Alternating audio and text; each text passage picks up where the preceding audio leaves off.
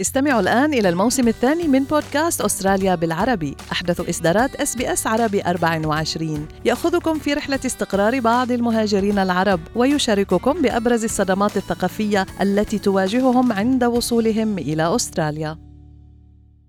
أنتم برفقة اس بي اس عربي 24 اضطر لترك سوريا بسبب ويلات الحرب فيها ووصل إلى أستراليا عبر البحر.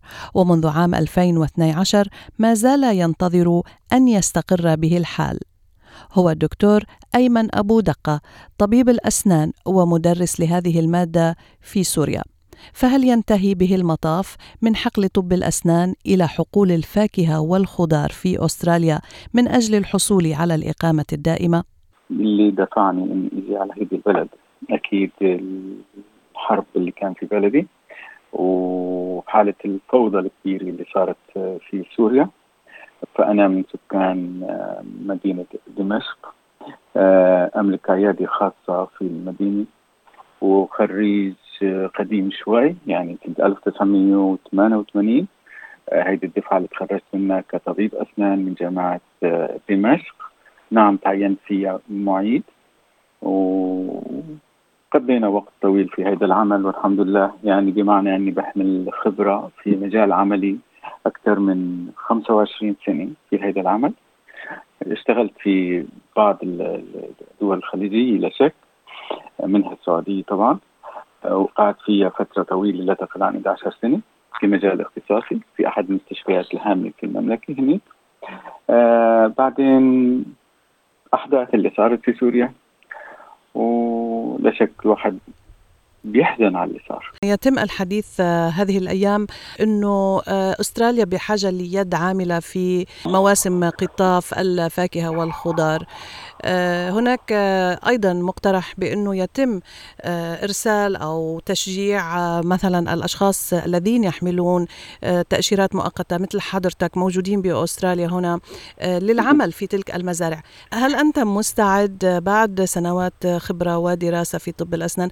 من حقل طب الأسنان هل أنت مستعد إلى الذهاب إلى حقول الفاكهة والخضار من أجل الحصول على الإقامة في أستراليا؟ آه، الموضوع بيحتمل أكثر من إيجابي، أول شغلة أنا زلمة الحقل تبعي والكل تبعي هو طب الأسنان، أوكي؟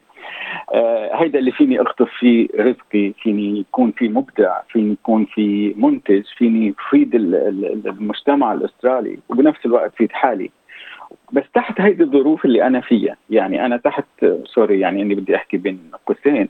هيدا حكم أنا بشوفه كثير جائر على الناس اللي قضت 8 سنين. ومثلي كثار يعني تصور العدد 30 40 ألف 35 ألف I know بس هذا وكأنك أنت عم بتشوف حاجة هدول الناس اللي هم التجأوا إليك عم بتحطهم بهذا ال position بهذا الخيار.